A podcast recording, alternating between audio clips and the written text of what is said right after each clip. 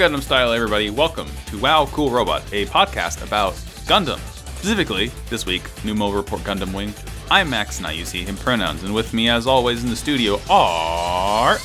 I'm Julia. I use she and her pronouns, and I did just dab. I'm Jared or Jay, and I use he and them pronouns, and I'm doing the inverse of a dab. Uh, that, hmm. What could that mean? Now I'm It's interested. just like it's just like when the wing fires lasers just in a circle in space. Don't think about it too much. Don't think about it too hard. You mean Heero's signature move? yeah, yeah, Heero Yuy's signature move in the Wing Zero, the one he does so guns often and spinning nobody else around. does. The one that I've talked about a dozen times, saying he never does it.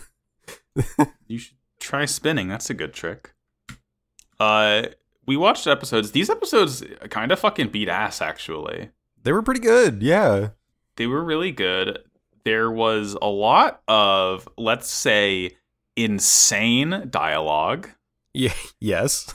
Yeah, I Um, hope I hope y'all talk about that. Um, for context, I uh, have a bit We'll of a fucking migraine. I've only watched the first of the three, but uh, I know you were talking about some interesting dialogue choices, so I'm I'm excited Mhm. to Yeah, yeah, hear about absolutely. some of the weirdness. Yeah, let's just say that God gives the strongest battles to his strongest His soldiers. weirdest whatever the fuck. soldiers. God gives his biggest migraines to his his strongest soldiers. Oh, sorry, God, I'm Uh, not very strong. Try again. You're literally my weakest soldier. yeah, well, let's get into it. Um, sure. Is this who? Who is the first summary? I do. think You do. That's right. I was like, Yeah. did I? No, No. I didn't. We're good. Uh, episode 34. And its name is Epion. After Wing Gundam is disabled during the battle in Luxembourg, Heero is forced to abandon it and enters Treize's mansion. There, Treize presents Heero with Epyon, a Gundam that is equipped with a Zero system just like Wing Zero. Meanwhile, Oz's attempt to destroy Wing Zero is interrupted by Zechs, who sacrifices the Tallgeese as a distraction in order to acquire the Wing Zero. Good ep. Uh, Treize is Pretty weird. solid. Yeah, Treize is on fucking. Treize is kind of a freak with it. Yeah. He got like really into psychedelics when he was on house arrest. I think. okay, to be fair, this is still the same Treize that like almost watched a baby drown while pontificating to a woman. I forgot Like- Treize Jesus moments. yeah, no, That's Treize right. is that did happen in this fucking classically animated insane. program. Uh, I so I I've mentioned this to the two of you, but I want to point out in the English version, in the English dubbed version of this show, that it must have been something with like I, I've mentioned it before, but just like the delivery or maybe the writing or the translation was just like a little awkward because there are some very like flat deliveries on some of these lines, almost like there was just like no real direction and it's just like they didn't know what to say so they just kind of said the line but didn't really know what or why they were saying it. It's kind of weird. Hmm I didn't really notice anything out of the ordinary when it came to the sublines. Um, it, was like it was more just talking, and they didn't really need to have any like overly complex delivery here because they're just they're just fucking chilling and talking at each other in like a very Yeah. cool lit mansion library thing. Um, I mean, they are pointing guns at each other for the majority of it. yeah, it's just a bit dry. It is. yes yeah that's fair hmm which is fine because you know it, it um it, it's contrasted well by the action in the other parts of the episode. okay Okay, that, I think that's actually valid because, yeah, there's a lot of just talking at the start of it, but you do get to see the Epyon kick ass, and you do get to Mm. see uh, that damn goose kick ass, so Mhm, I'm into for it. Last time. mm, don't make me Yeah. cry. Uh, see, th- speaking of kicking ass, this one starts out. Uh, the Virgos, the mobile dolls, are Wing Zero is just fucking gone. Like Heero is um shot down by the Virgos. He can't really move. Before they can completely destroy him, we see a bunch of kamikaze uh, Leos fly in. They're all yelling "Treize Sama Banzai," uh, Yeah. and they all suicide bomb themselves to destroy the Virgos.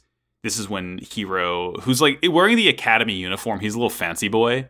Um, yeah it's I Also, love I will say, is- you said that was Wing Zero. I think that was just the original Wings. Yeah, I'm it- sorry, It I just just a wing wing. Gundam. because Yep. like my notes are like the wing and zero system, and it gets Yeah. it gets muddled in my mind. This is No worries. regular wing.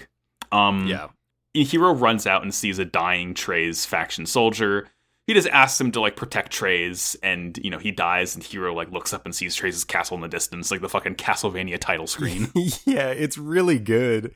Um, and like shouts out to those last three Leo pilots. I don't know that they had to go that hard, but they took out like the last couple Leo or last couple Virgos, and that was the end of the fight. Yeah, like, like- that was actually brilliant. like, you and mentioned, probably Max, was Heero, needed. Heero runs over to a Treize faction soldier, but he just like straight up jumps out of the wing's cockpit like with no regard for the battle going on and we don't see any further action so it seems like the fight's over but it's kind of unclear because like where the fight left off the previous episode it looked like hiro was about to get like surrounded by virgos Yeah. and then like these leos just showed up and and did a Yeah. uh, kamikaze attack on the virgos Uh huh. Later on, we learn this is just a lull in the fighting, and there's gonna be Mhm. like another Okay. wave. Um, but yeah, and, and at this point, like Heero's able to like run free and run to Treize's castle. Um, Mhm. because the next scene is Dermail just like straight up ordering more soldiers to come Oh, in. right. Like he's Yeah. like, I want, I want that twink eliminated, referring to Yeah. Treize. He wants them yeah fucking Dermail gone. is pissed Isn't it wild that Treize is 24 years old? Uh, It's- that's fake, actually. It's don't amazing believe that that. Treize is only 24 years old and he's caused a, that. a revolutionary war. I don't Um, believe that shit for a minute. Didn't minute. it also say he was five nine? He's 24 he's- years old and five foot nine. He's I mean- small. To be fair, that's very close to me. So Mm-hmm. But it's This- like, yeah, it's it's information I don't know what to do with. yeah, I, I would feels have rather not know. yeah, like this Keep boy it is secret. uh, like late twenties at best, and there's no way Mhm. he's shorter than five ten. Like it's just not. yeah, it's not. absolutely. Had death of the author. He's our Treize now. um, we cut to so a- after the scene of Dermail ordering more uh, troops in. Heero makes it to the castle. Um, Yes. he there's like this sort of scanning pad and asks him his name and fingerprint, and he puts his hand on the pad and says Heero Yuy, and it's like, ah, welcome. Uh, yeah, so ID accepted. it, curious. Yeah, it accepts him, and he doesn't have to punch in a number code with his weird fingers turning the wrong way. Uh, he doesn't have to fucking mangle his hand. Yeah. Um, and we see Heero like like James Bond style like prowling through this like mansion, this castle. Um and he goes to the breakfast room style detention library that Treize is being held in. And uh, I think the line Treize says is, "Well, I welcome you with my heart, dear messenger of peace." Y- You know, the normal It's- way to open a conversation. is this is There's insane. some This- serious choices God. that were made, um, and how this boy decided to start and continue this Mhm. conversation. yeah, I I didn't really write good. every single line down here. I wrote kind of like the main cliffs notes. I of tried it, to avoid it. Yeah.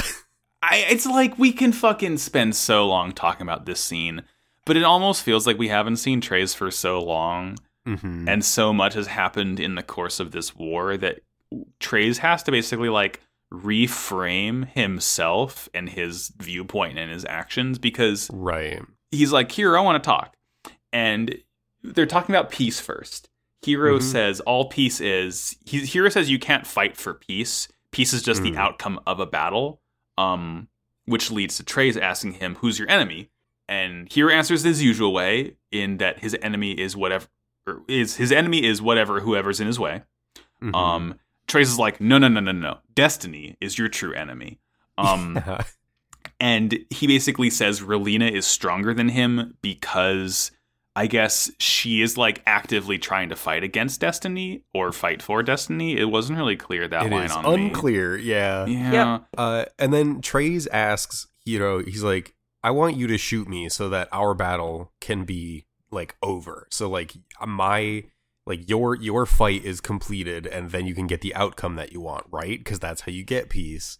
Mhm. And they they both just say this weird shit. I also want to point out the music during this. We get this It's music weird. a couple times uh, during these this couple episodes, but I don't think we've heard it before. And it's this weird like like synth pad or like orchestral strings like MIDI um in the background with these like weird like sci-fi noises just kind of spliced in over it and it, it kind of just like cuts in and out at times too It's really bizarre. It's yeah. It, I I thought it was genuinely cutting out, but it's strange. Um, Yeah.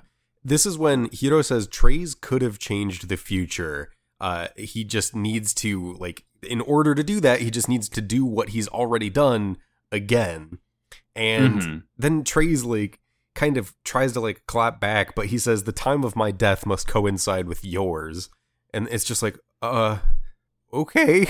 that doesn't really answer anything, but okay. Yeah, he, he at one point um traces like my greatest happiness was being able to talk with you. Yeah. Uh that's like when he tries to come to the conclusion that they need to kill each other. Uh Yes. Heero calls him a sore loser. Yeah. And Yeah. Treize It's is the like start of some interesting things too. Like that, Yeah. they decide that that's just like a running thing for the rest of this conversation. yeah. is yeah. winning it's and losing. It's I don't particularly get it or enjoy it. I think what Heero's going for when he calls Treize a sore loser is referring to Treize being disgraced from Oz and Mhm. allowing Romefeller to take over because uh, again, th- this episode really starts to hammer home the whole idea of Treize being that unifying figurehead for Yes. Oz, and Romefeller does not have that. Uh, and the fact that Romefeller is trying to build a new one, but like it is like this big mechanical battleship instead of just a guy, kind of shows how Mhm. important Treize was to it. So the fact Yeah. that Treize is like essentially voluntarily quit and asked to be stripped of power and is like Mhm. trying to like actually doing something. yeah, and trying to control things from the sidelines makes Heero want to call him a sore loser. Okay. that highlights the like i think what's intended to be the overall theme of the conversation as well is that both of them have kind of lost sight of their original goal. Um and like the the quote unquote battles that they're going through haven't really ended because they they had an original purpose and obviously they're trying to restructure and reformat and find a way to like get to that original outcome which for Heero is like the peace of the colonies and the safety of the colonies, and for Treize is uh, I don't know, but Yeah. but like they they have they have lost sight because in the process so much has gotten muddied and changed and like completely derailed. Um, and then I like the way out of that conversation is Treize saying that hey, I have a guide that will show you how to live. And he he takes this little like credit card and slides it through a lion statue, and it opens up an entire library wall, and we are revealed uh, the Epyon to to Heero and to the audience yeah. mainly. Fuck It's yeah. Really so good, like- cool. Really good end point for the conversation, as like weird as it was. Yeah.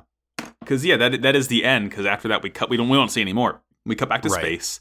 Um the Wing 0, actual Wing 0 this time. Um it's been recovered by Romefeller, and they've like slapped a bunch of explosives onto it. Uh before they can blow it up and destroy it, Zechs flies into the Tallgeese. Um he cuts him down except for one soldier who's able to retreat and fly back and like Zechs is calling him a coward for running away from the battle. But, you know, he successfully radios in a bunch of reinforcements, some mobile dolls. A cool Um, line there too. Um, he's like, "How could you run away from the battle?" Um, and uh, he's got to have to kind of coincide with the fact that maybe his way of thinking for battle isn't the correct way. Also, where maybe Hmm. you don't have to die every time, or like, Curious. hmm, interesting. Mhm. Much to think about. Uh, but as he's fighting the, the reinforcements in the mobile dolls, like There's He a starts lot to of say- them. there's a lot of them, and he starts to say goodbye to Tallgeese. He's like, "This is our last battle, my friend." I'm like, "What the fuck? No!" It's real Yeah, sad because this goose is good. He's he's fucking dodging, dipping, ducking, diving, and dodging. Uh, all of these Tauruses, like they expected him. They had the reinforcements and everything, and he goes on this like this soliloquy or this, I guess, monologue. Um, and he's just like, the reason I've made it this far is because of you, Tallgeese. And he's he ends his statement to the Tallgeese saying, "But my priority right now is to survive this battle." Yeah, and he gets blasted in one of his uh his jet engines on the back of the the Tallgeese and he basically jettisons himself and lets the Tallgeese get shot to bits and then activates its self-destruct and it's Boom. heartbreaking to watch It's fucking sad. And he gets in the Wing Zero, and I'm like, I don't give a shit. This isn't as exciting. No, I know i it's know not his robot. It's not. Yeah, as he does fun. the- fucking but it, it, it is fun to see the soldiers are like oh Zechs you fucking idiot you're getting in the robot and we slap a Yeah. bunch of explosives onto it And then they blow him up and fucking nothing happens. And It's he's like- like, You guys are fucking stupid. Are you kidding me? you know it's made of gundanium by now you can't destroy it Yeah. They say some stupid shit like this is enough explosives for like three Leos, and I'm like, you idiots. There's Yeah, no like, way. yes. yeah I- Exactly. I've always been saying the gundams are as powerful as three leos combined Yeah. Three times as fast as a regular Leo. it's three times as durable Obviously, it's Um, just it uh, checks this out. is we we get this cool explosion and in the explosion like the squadron of tauruses which is for the record the scarecrow squadron uh, they start celebrating a little too early and we see the silhouette of the wing zero in the explosions and he just you know kind of annihilates the scarecrow squadron uh, immediately he falls in love with the wing zero's capabilities he's like its response time is phenomenal all that shit and uh while he is decimating this group, he does the fun like separate the Buster rifles and spins. Um, we cut to Howard on the Peacemillion, and he says a perfect warrior like yourself should be able to be avoid to avoid being trifled with by that detestable machine. Uh, implying that Peacecraft, Milliardo Peacecraft, um, might actually be able to handle the Zero system. And that's the thing too is he calls him Zechs and then corrects himself and calls him Yes. Milliardo Peacecraft. mm-hmm And this is the It's- second time we hear the word guide because he's like, You are a guide that will lead us to peace. yeah and then we get the Epyon reveal again. We go we go away from space. Yeah, uh, Treize tells Heero's he's like this. This machine's equipped with a system that can show you the future of the battlefield and allow you to g- gain victory. And I'm like, oh fuck, Treize, you should not have put that computer in this fucking thing. nope. well, okay. Bad the- idea, homeboy. The the two things I want to point out specifically is that he says it shows the suit or the suit shows the pilot the correct path and their future. It also And shows then he- their enemies, right? Uh, yes, he, he basically says it like blocks out your senses for anything that's not your enemies. Which, like, yes, that is almost exactly how the zero system functions, but he's portraying it in an entirely different way. Because Absolutely. he goes on to say, "It shows you your future, but I did not have a future." Mm-hmm. So It's- Epyon is basically like the perfect combat machine. like Yeah, that is that is yeah. what Treize believes. It's fucking nuts. And like, there's this one line that I really liked. As Heero gets in the Epyon, he, he's like, "My battle's over now. You need, you still need to find." Or he says, he, "Yeah, he's like, my battle's over now, but I still need to find a reason to fight." Um, he wants to give his blessing to both winners and losers. Yeah. Uh, and then Heero asks him, he's like, "Have- like, what? Do you see this thing as some type of god? And Treize is like, I don't know. Like, a warrior who can fight without being distracted is as close to a god as humanity can get. Uh, and when Heero gets in, Treize warns him. He says, "Don't return as a winner. I want you to return as a loser." Um, and what I think this is, I mean, obviously it's harkening back to Treize Mhm. uh, when he quit uh, Romefeller, but I this my read of this is essentially that like to Treize, it's better to lose than to win because when you return a loser, it allows you, or I guess like in, it allows him, you know, in his mind to essentially like figure out the path forward of being like, okay, that didn't work. What can I do Mhm. better? How can I improve? Like, what is my real path from here? I guess Right. Treize is the kind of person who thinks like if you win without any challenge or without any hardship, you didn't. It's not as good of a victory as like something you have to really fight for. So I think that's what Treize is kind of going for here. He doesn't want Heero to just get in the Epyon and save the day. Like he wants the journey out of it. You know, it is a process. Yeah, I, I think that's entirely fair. Um, once Heero is in the cockpit of the Epyon, we actually get some fun stuff that I like, including the Epyon's Astro suit for the pilot. the It's so. normal Oh suit, my god, it's so sick. I It's love it. It is very so gorgeous. fucking clean. But the fact So that it good. has like a display visor that comes down Yes. over top of the Astro suit's like face shield, really fucking cool. Um, that's like that's what I wanted to highlight when he talks about like it blocks out the pilot's senses because Heero literally can't see with his own eyes. He's seeing through the Epyon. Um, and on top of that, there is a moment where Heero is like looking at this screen in that visor, and uh, the lights do flicker quite a bit. They they flash. It's pretty bright. So um, if you do happen to watch this episode after listening to the podcast, uh, be Mhm. warned that Yeah, there's be some careful. pretty bad flashing lights for uh, like a solid 30 seconds, I would say. Uh huh. Um. Oh, also, Treize is a fucking hysterical line here as Heero takes yeah. off. Yeah. After he says he shouldn't return as a loser, he's like, "I won't." He, he literally says, "I won't let you die until you've killed me first, and I've disabled the self detonation device." yeah. Miserable. I hate all of these people. he knows. So he's like, fucking "Heero, cool. I know you're a fucking idiot. I know you're gonna try this shit. It is not gonna work with me, homie." Not gonna fly. I love it. Uh, Uh, then we head out to the battlefield where the Treize faction is being outnumbered now that Dermail has sent ground Mm-hmm. reinforcements. Let's take let's take this little mobile suit for a spin, shall we? I need So- to talk about Okay, how the go ahead. Epyon arrives on the battlefield. Oh yeah. because we see this thing flying. And my favorite part is that uh Treize saw the bird mode on the Wing Gundam and he's like, fuck yeah, that's fucking cool. I want to it's do perfect that. Perfect as is. He Uh, says, and then uh-uh, you'll- dragon mode. Boom. Yeah, he did say two headed dragon mode. So the way this happens is the Epyon literally just like turns its head 180 uh, and like tucks it in a little bit. The arms go at the sides and it has the same like claws on the arms. So the fists tuck in, the claws Mhm. pop out. But the the feet the feet of the thing don't like tuck up in a way to like make part of the body. No, the feet fully flip like from the the, the toes turn 180 and flip over top the back of the mobile suit to form two separate like discrete dragon heads of the mobile suit.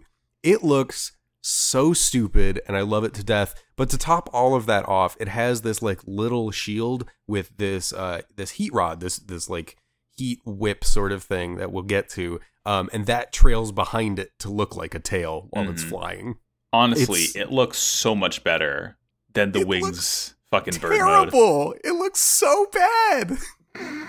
The I mean- Epyon the Epyon standing upright looks cool as fuck, but to see this thing transform would make you laugh so hard because its legs would just stretch and curve over its back, and that's basically the whole transformation. It's so silly. I think it's better than. I mean, I don't know. It's like at least think- this is a I lot think they're more. both bad. I mean, they're, they're neither of them are great, but I think this looks better than the wings bird mode because like the tail and the feet becoming this cool too. It, like it looks more imposing. I think. Okay. Honestly, it's mainly the tail putting the work in. Gotcha. Um, But regardless, it shows up at the battlefield. It heats up its whip, like it glows Yes. red. Um, That hero whip it- whips. It's so fucking cool. Oh my! It, Heero's just fucking okoing everything on the battlefield. It's He's a really cool flying- animation too, because he zooms past, and it's one of those fucking things where you don't get to Anime see the swordsman katana. looking Yeah, exactly. Yes, exactly. And then, like as it flies past, there's the red lines of the whip on each of these uh, Virgos, and they explode as he swings by. It's really Mhm. fucking cool. It's Mhm. fucking tremendous. Uh, small issue though. The zero Yeah. system. Oopsie. Well, the even, even before that, the Treize faction isn't sure. They're like, okay, this thing's taking out the Virgos, great. Uh, but like, do we do we attack? And I think one of the Leos like fires on it, and that's when Heero starts to like freak out a little bit, and he realizes the Epyon is basically running the zero system. um, and then we see the scariest thing I've ever seen in my fucking life. that face. so this good. face. Heero Genuinely got me goosebumps. Yeah, Heero kind of enters the soup a little bit in this, uh, but it's like just in his eyes. It's he gets like It's- power mad, and I think the line here is he declares he will destroy anyone that fights. Yes. Uh, and then So he just it- kind it of doesn't even- kills they don't even need to be fighting- Yeah. they don't even need to be fighting against him. They just need to be fighting. Yeah, This is I like mean, you know be what fair, this they reminds did, me they did start charging him, and then that's when he's like, "Oh fuck!" Hmm And the system's like, Like- "All right, it's game." he just cuts everything apart and the only thing that snaps him out of it is like he sees his future death and he's like oh shit fuck yeah. and he like kind of snaps out of it um and like he is so shaken uh we like kind of immediately cut after the battlefield is that evening he meets with Treize who hands him this ornate gun and Heero's like uh-uh I don't have the right to do it and just promptly passes out Sorry, buddy. God. God oh, I think uh, the zero system's bad Hey, yeah, it's It it's was bad the first up. time. Still kind of bad this time. This is like the worst. Like this is the worst we've ever seen it so far. Because like you know, Heero, arguably the most fucking bloodthirsty of the Gundam boys. hmm Could not handle it Ah. at all. Yeesh. Ay caramba. Good episode though. Yeah, Yeah. absolutely. I, Epyon's I loved. I love that we got to see the Epyon in action. Did we get to Mhm. see Nope. it use its beam saber in this fight? Uh, no, that's the believe that's so. the third Okay. episode. Okay, perfect. Yeah, we'll get Then there. I will shut up until then. All right. Uh, I will get the second summary as promised in Discord. We got New Mobile Report Gundam Wing episode 35. The return of Wu Fei. Woo! Here he is. Wu Fei's back in his home colony. Wu Fei's back in his home colony studying martial arts under Master Long. She convinces him to get back in the Altron and fight for his own justice, telling him anyone he defeats is evil. The colony is attacked by Romefeller, and as he fights off the Tauruses, Master Long self destructs the colony to allow him to fight untethered. Zechs heads over to him to try and convince him to fight alongside him against Oz and Romefeller, which prompts Wu Fei to fight him as he is a traitor. Zex becomes overwhelmed by the Zero system in this fight. Meanwhile, Quatre wanders the desert to find Sandrock to aid the Sanc Kingdom. Noin discusses joining forces with Alliance and Treize faction soldiers to prevent the Sanc Kingdom from being overwhelmed by the amassing Romefeller troops outside the borders. And lastly, Trowa is alive and has been recovered by Catherine and the circus, but he has amnesia and does not remember what a Gundam is. Yeah. So, aside from an intro narration that just kind of like tells us how the zero system works in case you really haven't gotten it yet, the first thing we see is Trowa Barton walking in the rain. And of all the people, of all the streets to run into, Catherine Bloom stumbles into Trowa, and Trowa looks like shit. the boy ain't right. This episode's called The Return of Wu Fei, but it should be called The Return of Trowa because, hey, he's fucking alive. I mean, I mean, we knew be he was alive. We alive. were kind of saying it for the last is- eight it has been heavily but implied he was alive, but we didn't know. Fair. Mhm. we know for sure. Um, very funny that of all people to find him as Catherine, but I sure, know, I guess. Just pure coincidence. Unbelievable.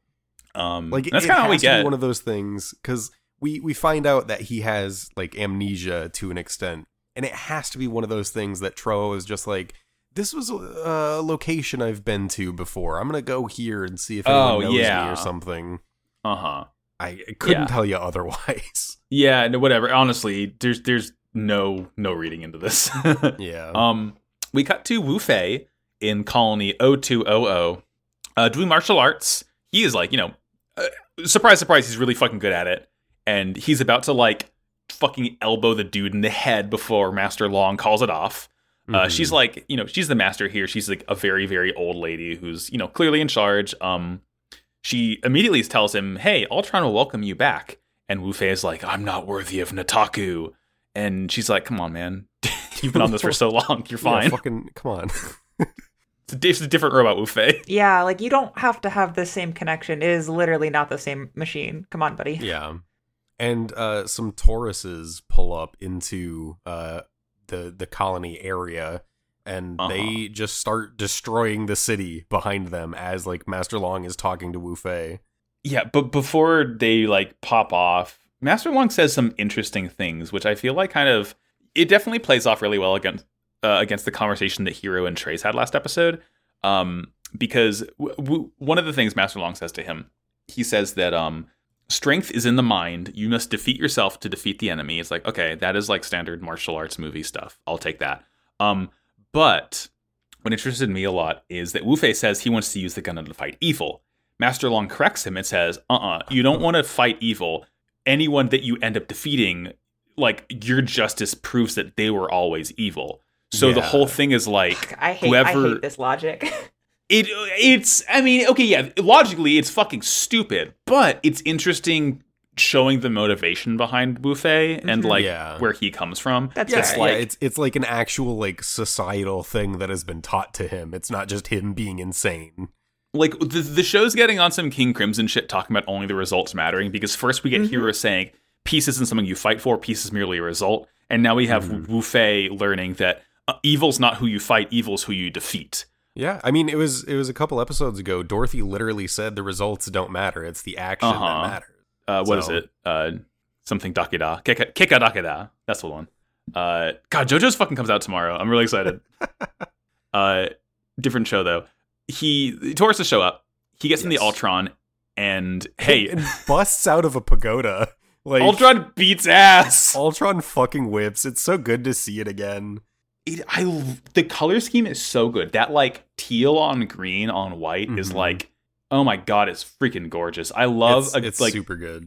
I always appreciate when a Gundam sort of subverts the classic tricolor. And of Yes. course, all the Yeah. Gundam the Gundams do that that aren't Wing Zero, but I feel like Altron is the closest to it in that it has the exact same head as Wing Zero does, but instead of the Yeah. blue, it's a green, and it looks just it's like it's green and white and red and yellow. It's, like oh oh, it's so pretty. I love it. Yeah, the um the Shenlong Gundam actually had that same like typical tricolor scheme too Yeah. to begin with. It, it was the only other Gundam that had like the main Mhm. red, white, blue, green or red, white, blue, yellow. Sorry.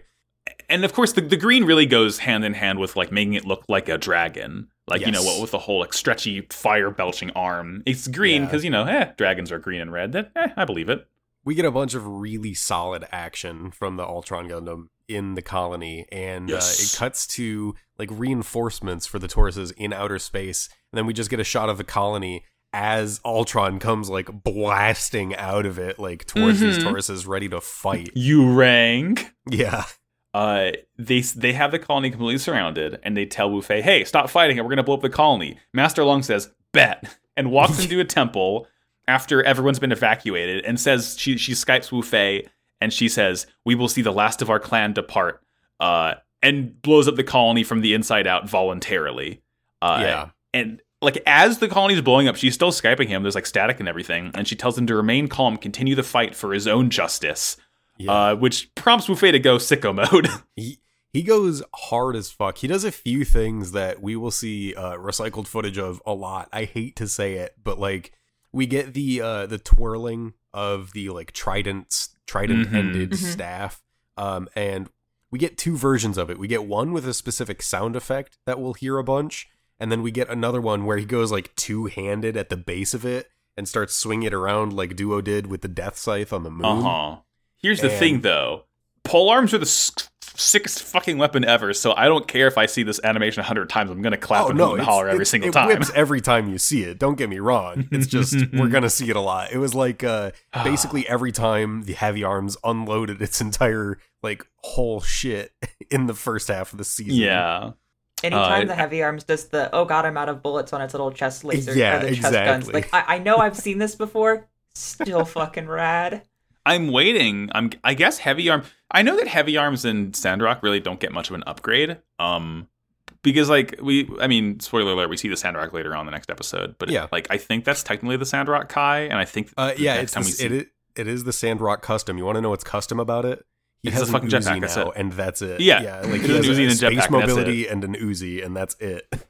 Yeah, I mean, fucking whatever. We get like the predecessor of the wing, and we get like the upgrades of the Death Scythe. Actually, that makes Yeah. sense because, like, yeah, the only Gundams they actually worked on upgrading, upgrading were like the Death Scythe and the, The uh, Scythe and- Shenlong. Yeah, Yeah, because those are the only ones who have like different names. I mean, Wing Zero because it's a Mhm. different Gundam, but it's like Death Scythe Hell and right, Altron exactly. Shenlong. There, there's there's no heavy arms custom really.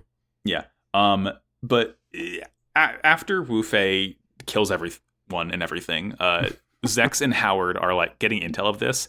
And Zechs is like, "Hey, let's go ask him to ally up." And Howard's like, "Dude, this is a fucking Yeah, my- dude.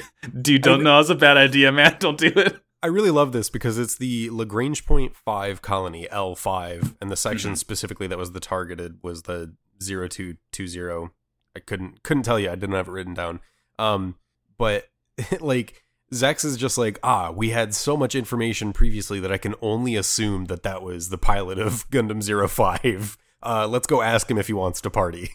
Yeah, he was hang out. Uh, Howard eventually is like, "All right, we can go," but the, the, he he notes the main difference here is that um, Zechs is fighting for a cause, Yes. and Wu Fei's fighting for himself. So they kind of have this like already very deep seated divide on how they look at Mhm. war, which is gonna. I mean, spoiler alert, it's gonna cause problems. Right. then we uh, go over to Dermail, who is talking Yes. to Tuberov. He actually first first line of dialogue he mentions Operation Nova twice. He's like, Operation Nova was such a, such a success that we've taken over the whole planet. So we need to stop Operation Nova. yeah, no more dolls. yeah. Um, and Tuberov is just like, well, but I, but I want to play with my dolls. And Dermail is like, uh, no, we need a. He specifically says we need a Peacemillion scale space battleship. Hey, Yeah, so how, how does it, how do they know about Peacemillion? okay, th- this yeah, is- I was this that I was about to ask about that actually. Is like I thought that was like a secret thing.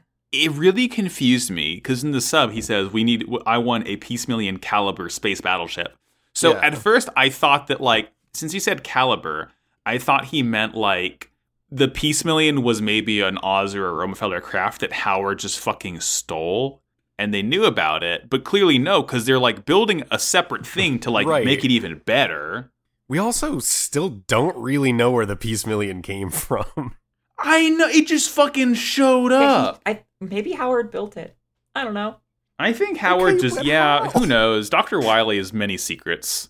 God, I like Howard. I like how he always wears that stupid Jimmy Buffett shirt. I love Howard. He's so, like he he's a guy that you see pick up duo on a trawler one time, and you're like, I'm never gonna see this guy again. And then he pulls up in Peacemillion in episode like 32. you get it, loser. We're stopping war. Yeah, like who the fuck is Howard? Yeah. Oh God. This is uh when we head out to the desert, yeah.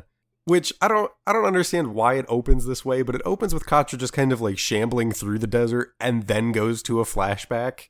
It was it was strange. Yeah, we could have done this in the normal order, but like the Yeah. flashback is him talking to Noin uh, about fighting Sandrock because he wants to use Sandrock to help defend the Sanc Kingdom. Because like I think Noin's words are the Sanc Kingdom is flickering like a candle in the wind.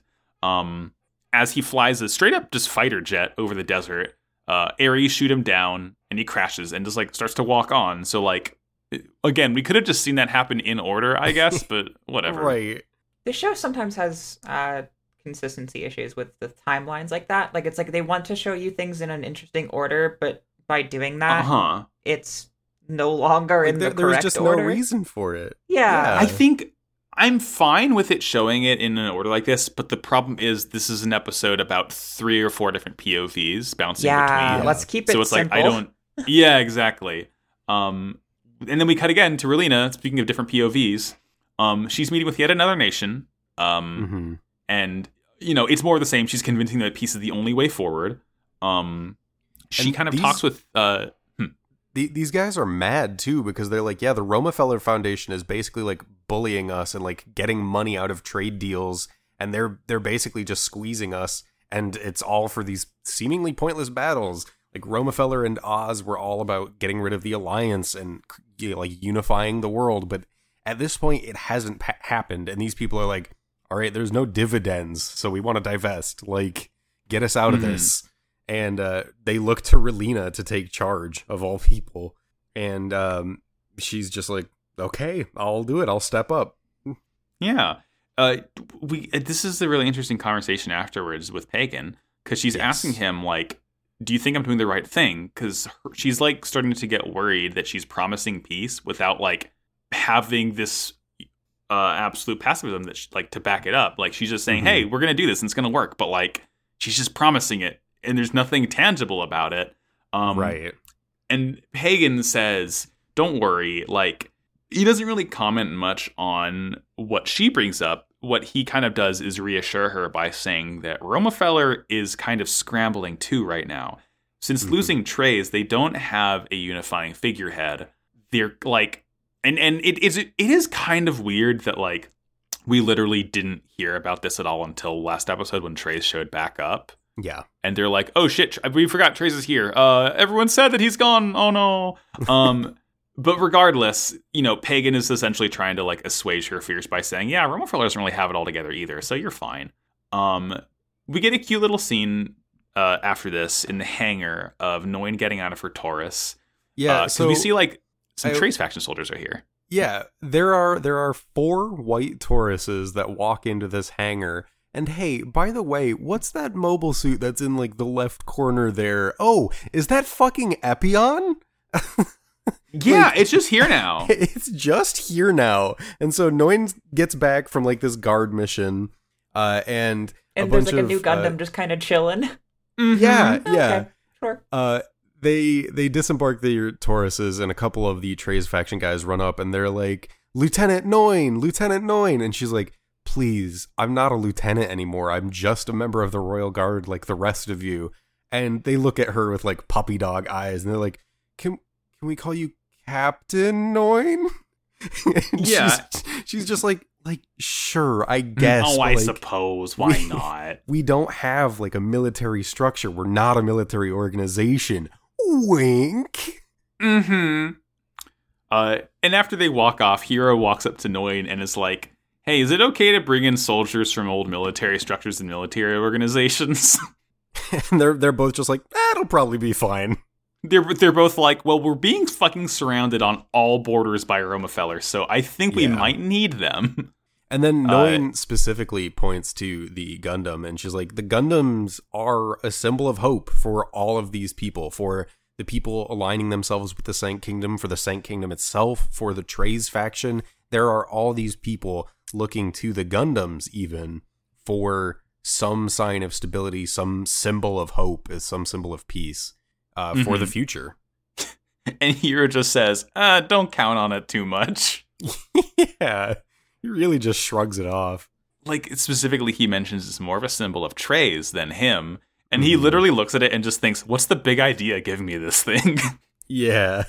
it's just such a weird line. It's like, What's the come on, what are you doing? What's the big idea?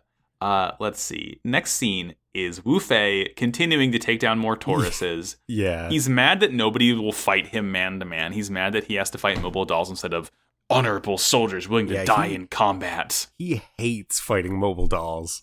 God, fucking Wu Fei. And then uh, Peacemillion just kind of rolls up as as Wu Fei knocks out the last of the mobile dolls, and um, he Wu Fei sees the Wing Zero.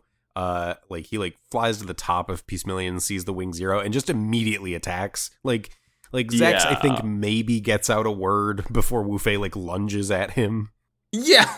This is like, hey, whoa, hey, hey, I'm not, I'm, oh, hey, well, let's, let's team up, let's team up, fight Romefeller and Oz.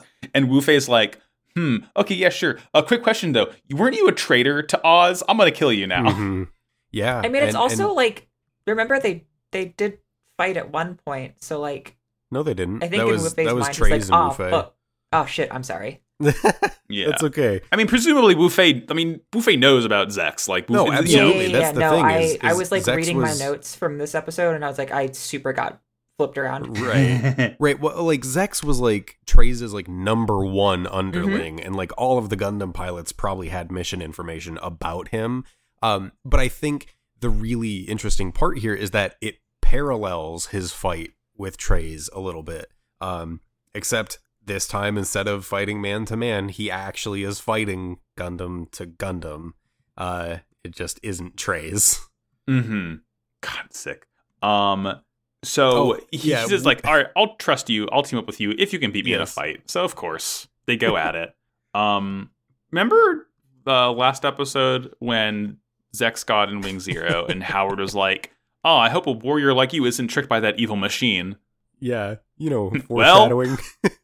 Well, he starts to he he gets hit by the beam that makes him feel effects and uh he starts feeling the effects oh, oh no, Zechs has Havana. He has Havana syndrome. Oh no. No, not the effects. um i i really love this because the first vision he has is just of him absolutely blasting Peacemillion uh and then he Mhm. snaps out of it and like he is frozen in shock and while he's frozen in shock Altron just like dragon arms his head off and it really it was it was a dream within a dream yeah, double zero. Ooh. It's really Uh, fucking good. And then Zechs like he- fully actually snaps out and he uh he kind of like is in mid combat and he does kind of shoot Peacemillion's wing uh towards the back. Um but he just Mhm. kind of clips it and uh Wu Fei is like, "Damn, I'm not fighting you. You're you're wild." Yeah, he's like, all right, fucker, I'm leaving. This sucks. And Howard's like, hey, shit, Zach, what did I tell you? Yeah, don't sh- don't shoot our fucking craft. Also, don't go crazy because the zero system is like showing you things. Don't do it. and then uh, I think the last little bit we get is uh, back down on Earth. Uh, clown mode, clown mode, clown mode. Yeah, Catherine is performing at the circus, but the ringleader says that it's going to be their last show in town because a Gundam showed up nearby. Hmm. Uh, Hmm. Trowa is back in his clown suit, uh, his same exact one, and he is calling Catherine like big sis and like sister. Um, and she is very affectionately being like, "Yeah, like you know, you can you can put my costume away over there. Just do what your sister tells you and behave, okay?" Uh, and he's just like, "Okay, thanks, sis." Uh, Trowa did overhear the word Gundam though when the ringleader was talking, and after he walks away, he kind of starts to have like a reaction to it. Like he's like, "Gundam, why do I know that word, Gundam?" And then his eyes get Mhm. real wide. Uh, and Doesn't then look great. Catherine promises to keep Trowa safe. She's like, he's he's Mhm. never going to see combat again if I have anything to say about it. And, And, the, uh, the camera pans on a very meaningful shot of like half a Yeah. clown mask. yeah, it's really good. All Solid Gundam pilots episode. are clowns, as far as I'm concerned. You're not wrong. It's just fucking good episodes this week. Let's see if Yeah, we get a hat trick. All right, well that'll round us out to episode three. The Sank Kingdoms collapse. Duo and Hildy are still in hiding, and they decide to do something fun. You know, like go to the circus. Oddly enough, Duo recognizes one of the clowns. Quatre makes his way back to the Maganac, who are under attack and have to act fast to get Quatre's ass back into the Sandrock and fight off an invasion. Dermail essentially admits that Romefeller is just going to attack the Sanc Kingdom and refuses Relena's quest for a peaceful resolution. Romefeller has the numbers and overwhelms the Sanc Kingdom, but with the efforts of Heero and Noin as well as Quatre arriving on the scene, they are able to defend themselves a little bit while the city ends up taking some damage. Dorothy keeps poking holes in Relena's plans for pacifism, and instead of calling others to arms, Relena surrenders herself to Romefeller in order to stop the attack. The Epyon feels the rhythm and motion and goes beast mode as Dorothy escorts Relena to the Romefeller Foundation's headquarters. Things are dire. Things get pretty bad in this one. Oh, yikes! This is this is one of those episodes where things just keep happening and it, it starts to like stack, like the anxiety just keeps building. It- Mhm. there's a lot. it it just it just builds and compounds and it's just like Which shit. Yeah, like, damn, war is bad. wild considering how it starts with Duo and Hildy. Like, Duo is talking to some like guerrilla fighters about wanting to take back control of outer space and fight back against like the ruling class of Romefeller.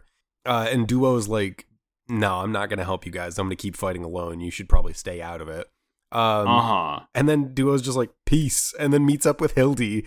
And uh, he, he says something. He's like, what what would true peace even mean anyways and then he apologizes to hildy Yeah. he's like well, well sorry that was really out of character It's so cute. And Hildy's like, whatever. Let's go. Hey, let's go somewhere fun. yeah like everything's so dour let's go do something that you know will bring us a little bit of levity and uh hmm i i don't think Spe- she speaking of levity, it. yeah i don't think she says it no. Um, um Noin reports to Relena, yeah, that Romefeller is going to attack. we are fucking under attack. Um, Literally. she really wants to meet with Dermail. Noin like hates this idea, but she's like, all right, fucking, I can't convince you otherwise. And Relena says, I'm going to do everything I can to avoid a war, which is like, I mean, yeah, that's ideal, but like, how are you going to do that when they're just going to come and stomp you? Uh huh. Yeah. Um, she goes to meet. Noin does rather. Noin goes to meet with Heero and talks about Relena.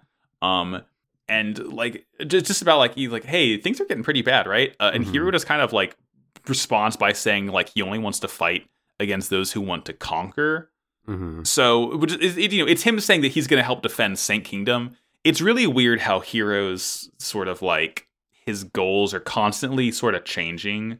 Again, Yeah. I feel like the main source of change is him getting in the zero suit or the zero system, zero suit Heero. Um, but, but but like the way he says it is like kind of it feels like a sort of synthesis of him wanting to fight those who fight, but also like wanting to help Relena out. So he's like, all right, I'll fight those who are fighting against Relena. Which is like, yeah, Yeah, you know what? absolutely. Good middle ground, Heero. Uh, and then he follows it up by saying total pacifism isn't even possible, like with the current situation.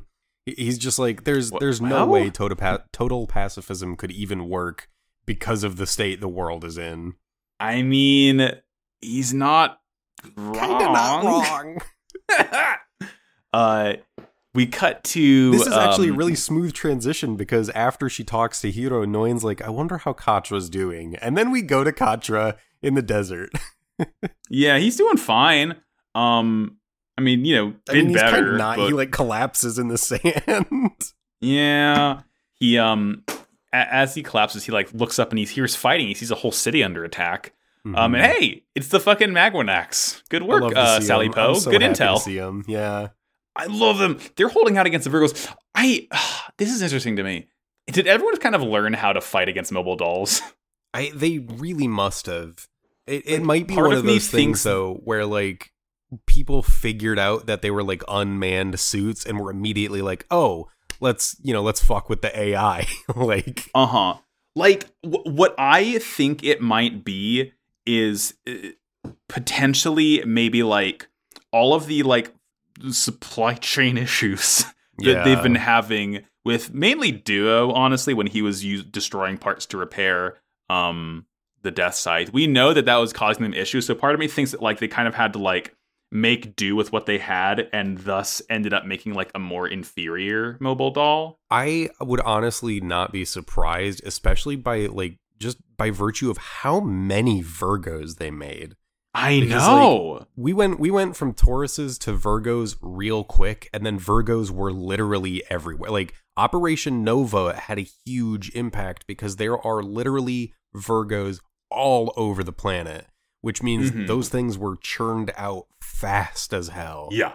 Um, Yeah. So yeah, I, I feel like it's a bunch of people who are like fighting a, a Dark Souls invader AI for the first time, and they're like, uh, okay, this is definitely not a person. I'm gonna find ways to like trick it and Uh-huh. cheese it. and- if I and stand win. partially around this corner, they forget where I am. yeah, if I if I walk forward enough on this bridge, they'll follow me out, and then they just need to put their shield up. I can kick them, and they will fall off the bridge and die. like you, you get you get in your fucking cockpit, and then you see Maneater Mildred has invaded, and you're like, "Fuck." I would start screaming. Yeah, I would I would be slamming that fucking self destruct button. Not today. Uh, Um, amid all the chaos, of all people, Auda sees Quatre on his scanner, like way out in the distance, but it focuses in, and um, they like they stop mid fight against these Virgos Uh-huh. and are just like, Quatre, we're getting you in the Gundam now. Well, it's so funny when they see Quatre because he is literally smiling and waving at them. It's like, homie, there's a fucking war going on. I Don't just smile and wave and stand there. They have a moment for it later, and I'm very thankful. But all like uh huh. Auda, like I think stops and like gets out of his Maganac, or or is it Rashid that gets out of his Maganac and is just like, we need to get you into your Gundam ASAP. Uh huh. Um, and as the um as the Virgos like march on the town, like you know they all retreat. They all they all sort of fall back, Mhm. and the uh, Romefeller guys are like, "Oh fuck yeah, they retreated. Let's take this town." yeah, Um, and then they're like, "Wait a minute, why are we losing units right now?" yeah, something's not showing up on our radars, and we keep having uh, Virgos disappear. Uh, what's Oh, going there's on? a Gundam shaped hole in our radar right now. What could it be? yeah, God. And Sandrock is on the scene and just immediately does this dope shit with the Shotels where it heats them up and throws them. And it like I think we've seen it before, but it's still cool. They like land in one of the Virgos and like rip and melt through it. Yeah, like So it's such a I love it. They're red hot and like they land in and then like slowly kind of like slide down through Mhm. them because they're just melting. It's like, oh god, yes. It's so fucking sick. And it's very quick because uh, Quatre turns the tide of the battle, and he's. This is the surprising thing: is Quatre is ready to fight too. He no Yeah. hesitation. Uh, Mhm. it just gets back out into the field and, and starts protecting people and, and fighting with the yeah. Thanks, Quatre. Um yeah, he just like apologizes for leaving and they're like, Don't apologize. You can't you saved our life here. Like it's Yeah. all, all is forgiven, homie, little Yeah, young master. They're all happy to see him again. It's a good moment, and I uh, like the Maganac Corps. I do too. They're they're a really good supporting cast. They're a fun, like collective character. Yeah. And Rashid looks at Quatre and he's like, So, where are you off to next, bud? And Quatre just kind of looks up wistfully and he's like, I'm going to the one place capitalism hasn't corrupted. Space! Space. God. Um This is when we head back to the circus. Yeah, so Hildy and Tro or Hildy and Duo are in the crowd. They're watching. Uh, you know, there- there's like some clowns on like big bouncy balls, and a lion comes out, and another clown comes out in big fucking poofy parachute pants. Um, and of course, Duo recognizes him and is like, "Hey, that's my Mhm. war buddy. Let's go say hi after the show." And Hildy's like freaking out. She's like, "Oh, he's gonna because a lion there." And and Duo's Yeah. like, "Uh, uh The- not the Trowa. lion, He'll be fine." The lion charges at Trowa, and Trowa does his classic 20 foot triple axle twist, like leap into the air and lands doing a handstand on the lion's back. Mind you, He's this lion is still just running around loose in the circus, but like it's like It's trained to just run in circles. But yeah, um they, they sort of meet up with uh Trowa after the performance and Duo runs up to him and like kind of it, it he's like grabs him by the shoulders This and is- jostles him he's it's like Yeah. more of a hey buddy good to see you but like it understandably freaks him out to the Mhm. point where like Catherine runs in and is like no like he's not gonna fight anymore don't make him go back to his old life and like Yeah. he, Trowa's like breaking down right now a really genuinely sad moment because Duo is seeing someone he thought was dead, ostensibly, Mhm. and uh on top of that he's like not heard from any of the other pilots and doesn't really know how anyone else is doing so he's like oh i i have an in i have a way to keep fighting. I have something. And he starts talking to Trowa and Trowa is a brick wall. He has no Mhm. response. He starts to like get wide-eyed and kind of jittery again. And then catherine comes in and is like oh you must be one of like the people from his past. He doesn't he's not doing that anymore. He's not like that anymore. And The old Trowa like, can't come to the phone right now. dejected. Yeah. Yeah but duo's like super dejected and uh catherine just kind of like carts Trowa off and Trowa's like genuinely just freaking out. Yeah. Uh god poor Trowa. He's really been through it. Mm-hmm. Um, we get some narration after this scene ends about Tuberov's big nasty battleship. yeah Um, it's essentially like putting a huge sort of like economic and resource strain on all the space colonies because you know Romefeller is pulling as many just raw materials as they can from everywhere in space they control to help build Mhm. this thing. yeah Um, they don't care. Like Tuberov is like, no excuses. Like build this thing as fast as you can. I want this thing operational. Like we need a symbol. We don't have Treize Right. anymore. We need this thing. do you know what that symbol is max Uh, is it the cool S? Uh, no, that'd be really funny. Um, this one is a symbol of balance and typically of justice. I believe they end up calling this specific battleship Libra. you know that fucking tracks because they can't they can't fucking stay away from the goddamn zodiac. They can't get away from it. N- and neither can we. That's fine. I mean honestly that's like that's a cool enough name. It's like we already got taurus so i'm happy personally. Um this is the sagittarius right. honestly i'm kind of bummed we didn't get a sagittarius unit because like that could be a really cool like archer sniper type unit Absolutely. In the uh Um, like later stories, there's the Gundam Geminas, uh, which is the i Gemini, do know about the gundam geminas in Yeah. tremendous name the Gundam Gem in ass. Really good name. they got they got to Gemini eventually. I don't remember if they've done anything with Sagittarius. very sad um Oh, this is this is when we find out the capital of the Sanc Kingdom is called Newport City. By the way, like i it- love mother 3 it's like we up until this point have kind of just been um like operating under the assumption that it was like a like city state Like a city-state. DC, Yep. yeah or like the Vatican but like no it's like an actual nation called the Sanc Kingdom and there is a capital and it's called Newport Mhm. City Yeah, it's called Newport News in southeastern Virginia.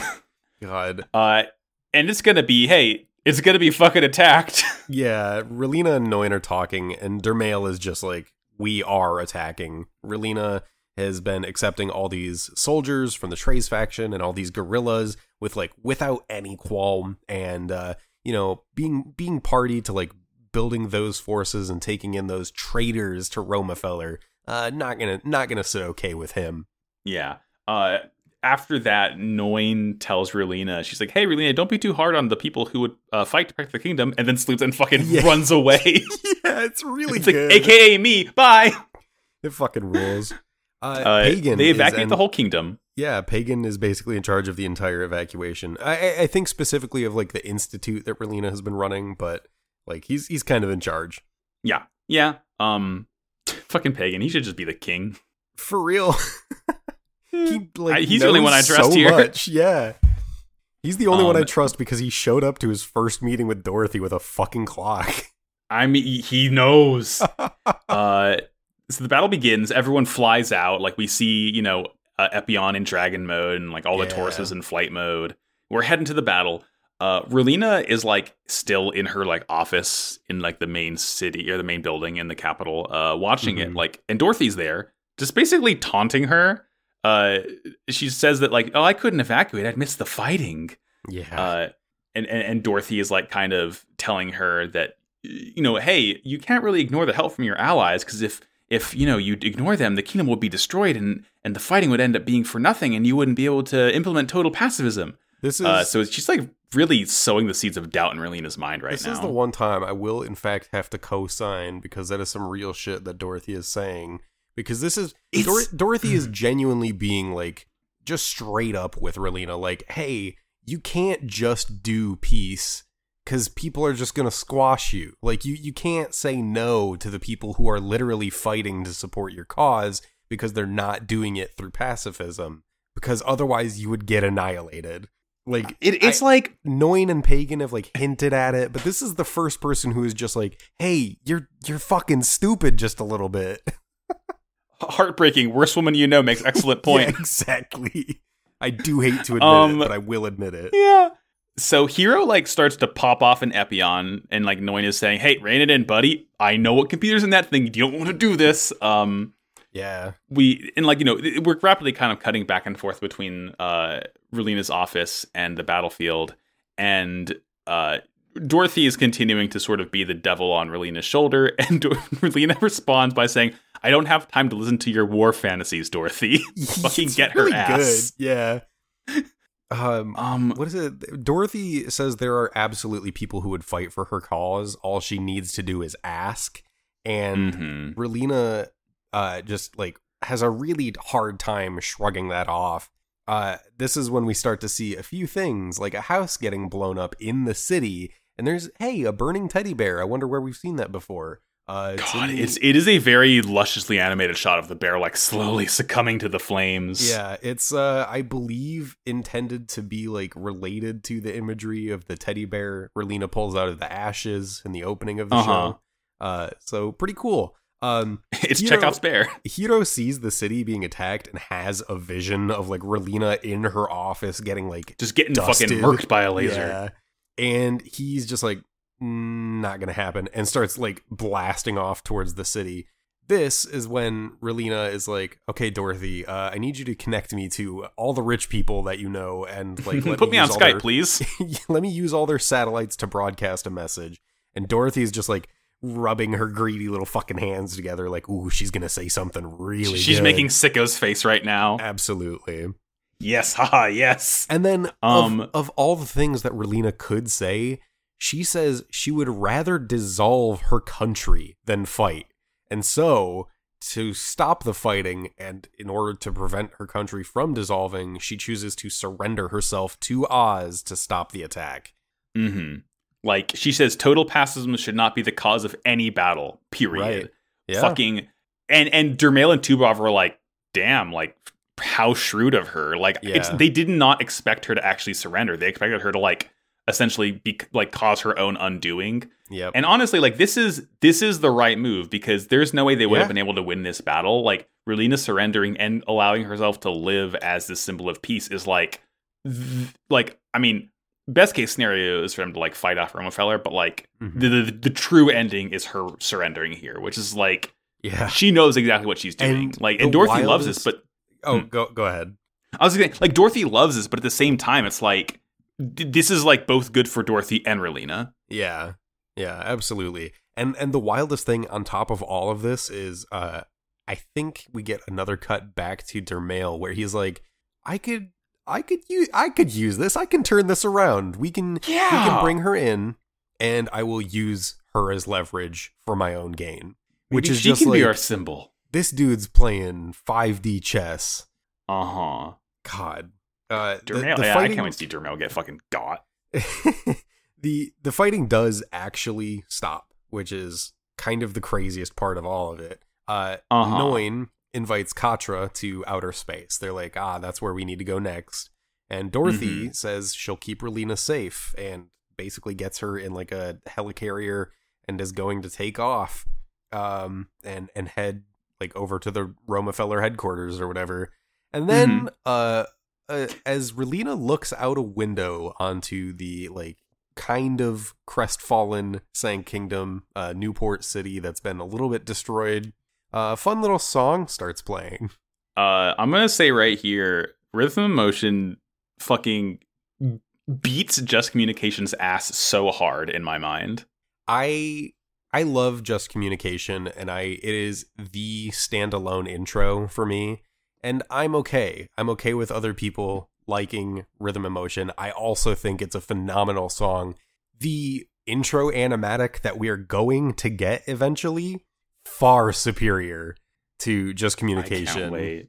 it is it is by far better and I, I will absolutely cop to that it is unfortunate that it takes us so long and we haven't even actually gotten it yet um, I know, yeah. It's, it's like an AMV at this point because yeah, like because we hear the song. is Epyon is going fucking sicko mode while Rhythm Oh, and Motion just is playing. ballistic. Um, and Heero he and like Heero's, you know, he's like fully like in the zero system right now. He's he's fucked up. Um, Mhm. as the song plays, he's like, "Where is my enemy?" Because he's the only one still fighting, still cutting apart any mobile suit he sees. Yeah, that's uh I, I think there's someone who like mentions like the fighting has stopped, but someone from Romefeller is like there's there's one mobile suit that is still moving and then rhythm emotion intensifies and Epyon is just like tearing through suits on the ground. Mm-hmm. God. Really It's, fucking good. It's it's good, and that's episode. I oof. Hey, good show. Yeah, absolutely. I can't wait. I mean, like so much. Gundam Wing is continuing to just set stuff off and like I really hope it ends up sticking the landing. Of course, only time will tell. But until then, we'll keep on marching. Um, and I have a pretty beefy segment today. Uh, is a Beyond Toon World, as as we discussed. You're going to love this. Trust me. Beyond Toon We're going to talk today about Yumi Toma, who is the voice of Sally Po. Ooh. Uh, I couldn't find a whole lot of information on her herself. Uh, she was born December 20th in Chiba, Japan. Um, on the voice actor website, I found uh, the only hobby listed is watching Young Magical Taruruto. Don't know what that is, but hey, my hobby's watching anime sometimes too. Go off. Um, she has a lot of really crazy roles. Um, she's kind of settled into a very specific niche of video game girl bosses. Uh, but Hmm. we'll get there Okay. uh, starting in the mid 80s when she's kind of hopped on the scene. Uh, she was Akira in Saint Seiya, 1986. Um, for some reason, the beyond behind the voice actor website lists her role in 1987's Japanese dub of Brave Little Toaster as the young master. you know, that's an anime. Why not? Um, she was Deedlit in 1990 Record of Lodoss War, which is like a sort of you know fantasy anime. Deedlit's like an elf. There's there's a game recently, a pretty good Castlevania, uh, from what I hear. Deedlit in Wonder Labyrinth. Hmm. Um, 1991 Gundam F91. She was Cecily Fairchild. Oh, no kidding. Yeah, I think she's like one of the main characters of that movie. She's like the main character of the movie, yeah. Tremendous. I, I know Seabook is like the main boy, but yeah, that's that's okay. true. Um, in 1993, Sa- bleh, bleh, 1993, Sailor Moon R, she was on, who was like the girl twin or the girl partner character of Okay. like the first set of bad guys to that show. Um, she was also Xenia Flower in 1993's Sailor Moon R movie, who is I think is the main villain of that. In 1983's Victory Gundam, she was Kalina Wogel and Elena. Haven't seen Victory, whatever. I haven't either. Um, in 1994's G Gundam, she's Princess of France Marie Louise. oh no way. Yeah. Wow. Wow, a Gundam Yeah. staple. Like, look at her. I, I really like how if a Gundam voice actor was active in the 90s, they were in almost every single 90s Gundam show. Yeah, for real. Yeah, I feel like they found um, a couple people were just like, yes, you. Funny enough, I haven't seen any crossover with Gundam X yet. Interesting. Um, 1998 1999's Turn A Gundam, she was Tetef and Linda Halle. Uh, can't wait to see Turn A eventually. Uh, in addition to Sally Po and Wing, she was also Mrs. Darlian. Oh, wonderful. N- not much of a role there, but you know.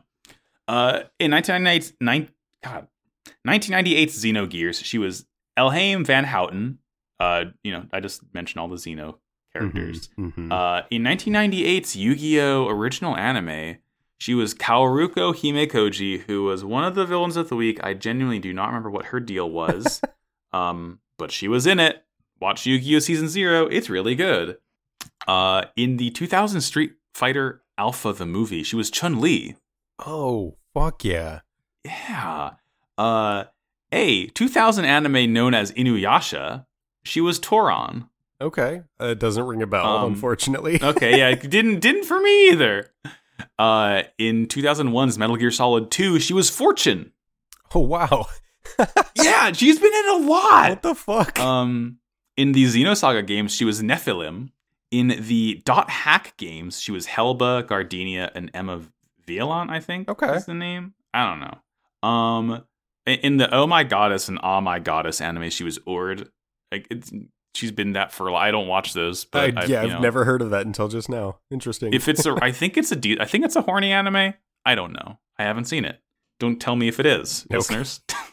um, in the Valkyrie profile games, she was Lenneth Valkyrie, which is really funny. More characters should just have the fucking name of the game part of their name. Yeah. Sans Undertale looking at you. Shulk Xenoblade.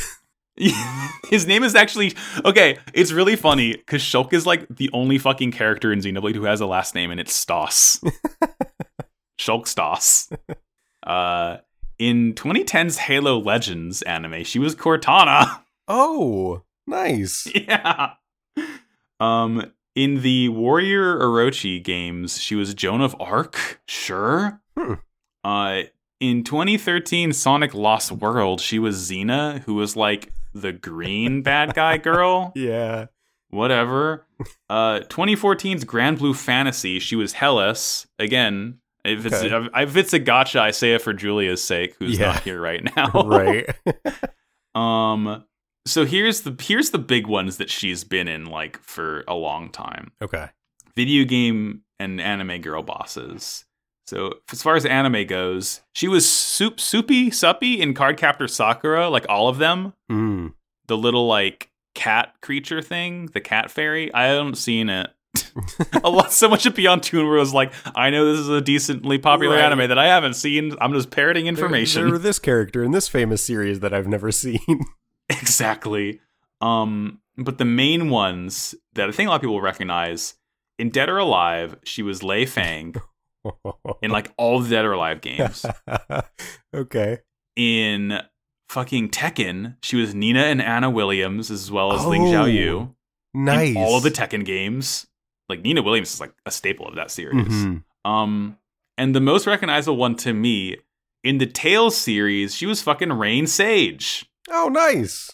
Yeah, like if Tales of Symphonia, and then all of the Tales games that happened in that world in the future. She was reigning Yeah. all of them. That rules. Fucking a, another girl boss. Can't stop winning. Can't stop winning. Yeah, and that's Yumi Toma. She's like a really po- she's still active. She's like I think like mid 400th rank popularity on my anime list, which is like pretty good. Good for her. Yeah, no, like I mean, and Sally Po's like really not that big of a character in the grand scheme of things in Wings. So it's like I know. I I think the American VO for Sally Po also played a secondary role, and I think it's Catherine Bloom. I can't remember off the top of my head, but I've definitely seen it. hmm. I believe it. Um, and that's that's Beyond Toon World. Lovely. We did it. uh, and now it's time for plugs before we get to our bit at the end. Yeah. Um, No Operation Meteor count. It was two Operation Novas. So like, mhm. if you count that as half, it's it's one Operation Meteor, I guess. yeah, yeah. One was much more catastrophic for the people of the series. Um, anyways, I'm Jared or Jay. You can find me on Twitter at Pagliacci Proto PagliacciProtoJ, and you can find me in the Gundam Discord. Uh, I mostly hang out there, and I just tweet a bunch of bullshit. So follow me at your own risk. um, you can find Julia at uh, the Crown Jewels on Twitter. Uh, That's the crown jewels, I think underscore underscore. Yeah, Yep. that'll be in the show notes. Um, as for me, you can find me on Twitter at Maxi Bajillion. Uh, I have I have so many fucking podcasts to plug. Oh me, oh my. Pod of Greed is a Yu-Gi-Oh podcast we do at Pod of Greed Cast. Uh, Slappers Only is a video game music showdown podcast I do at Slappers Only Pod.